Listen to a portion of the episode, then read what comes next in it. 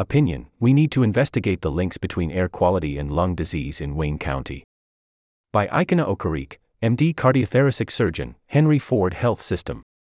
As the System Director of Thoracic Surgery for the Henry Ford Health System, I see the results of lung disease on a daily basis in my patients.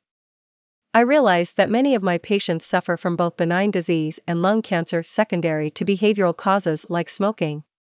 But I also understand that many of my patients, particularly African American men and women, are exposed to high levels of air pollution and receive inadequate screening for lung cancer. My African American patients also experience a disproportionately high rate of asthma. The prevalence of asthma among Detroit adults is currently 46% higher than in Michigan as a whole, and the hospitalization rate for asthma was at least four times greater for Detroit residents than for Michigan residents as a whole between 2016 and 2019. Detroit's population is 80% African American.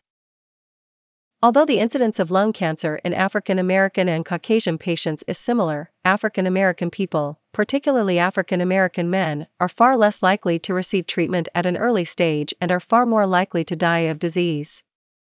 Wayne County has a middling incidence of lung cancer compared to Michigan, 65.52 cases per 100,000 in the county compared with 61.68 cases within the state between 2016 and 2018, but lung cancer survival in Detroit is amongst the lowest compared to other major cities. African American men have some of the lowest lung cancer screening rates of all populations. I also know that air quality, asthma, and lung cancer are linked. A study I led in Texas showed wide differences in the incidence of lung cancer across Texas that seemed to be related to differences in air quality. Other studies have shown similar associations between lung cancer and air quality. I'm working to undertake a similar analysis in Wayne County. In this new study, we're aiming to look at 10 to 12 major air pollutants and air quality in every area in Wayne County. We will investigate whether poor air quality correlates with lung disease in Wayne County. This data can be helpful to healthcare practitioners, who may use it to design interventions based on geographic areas with high lung cancer incidence and poor air quality.